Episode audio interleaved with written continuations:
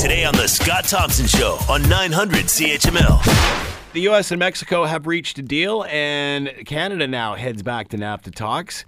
Uh, is this better or uh, worse for Canada? Does it matter the, uh, the order of which all of this went down? Here's what President Donald Trump had to say. I like to call this deal the United States Mexico Trade Agreement. I think it's an elegant name. I think NAFTA has a lot of bad connotations for the United States because it was a ripoff. It was a deal that was a horrible deal for our country. All right, let's bring in Christoph Pelc, political science professor, McGill University, and is with us now.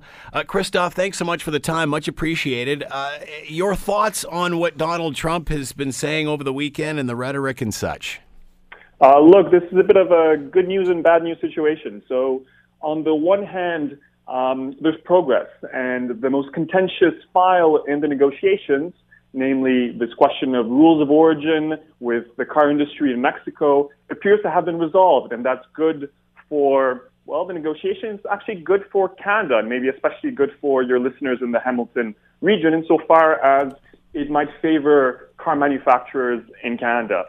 The the bad news is that well, this is a deal that appears to be a little more trade restrictive than trade expansive as compared to the current deal. So it makes it harder for products like cars to be deemed uh, NAFTA eligible. And of course, the, the really bad news is that we don't know where Canada sits in this. Uh, and so Canada has very uh, little time to decide whether it wants to join or not this preliminary agreement. Uh, it appears, or or certainly over the last uh, couple of weeks, uh, President Trump is, is trying to make it look like Canada has sort of been pushed out. That uh, this is a deal that Mexico and the U.S. are working on, and then you know he's sort of blowing off Canada that they're on the sidelines, and now it's up to us to accept all of this.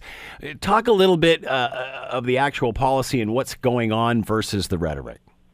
Yeah, so we've seen this before. Recall that just about a year ago, the the situation was inversed, meaning that Trump was threatening to leave out Mexico from a bilateral deal with Canada.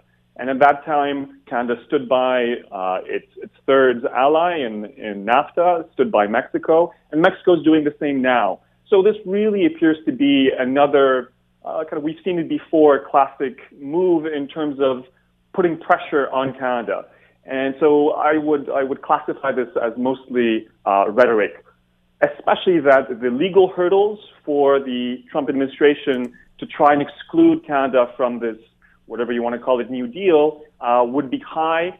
The Republican Party is against this idea. The Republicans want Canada on board. The U.S. Chamber of Commerce wants Canada on board. Mexico wants Canada on board. And so we can really think of this mostly as a negotiating tactic. Why deal with Mexico first and push Canada to the outside? Was that because there was issues that had to be resolved with Mexico first, or is that because they felt Canada wasn't cooperating? So there's a bit of a personal spat maybe with Trudeau from a couple of months ago, but the real reason here is that Mexico was really up against a tight deadline, and the U.S. wanted to exploit that.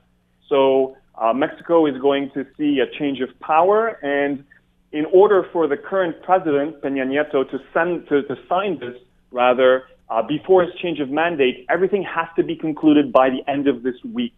That's why Canada is also uh, facing the same deadline, is really up against the clock.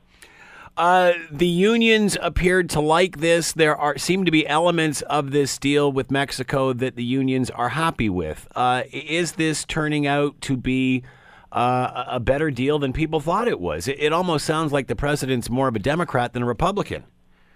Sure. So I think, for instance, someone like Hillary Clinton would have been okay with exactly this same deal. Right. This is also to say that this there's very little new here. This is very much NAFTA with a small tweak.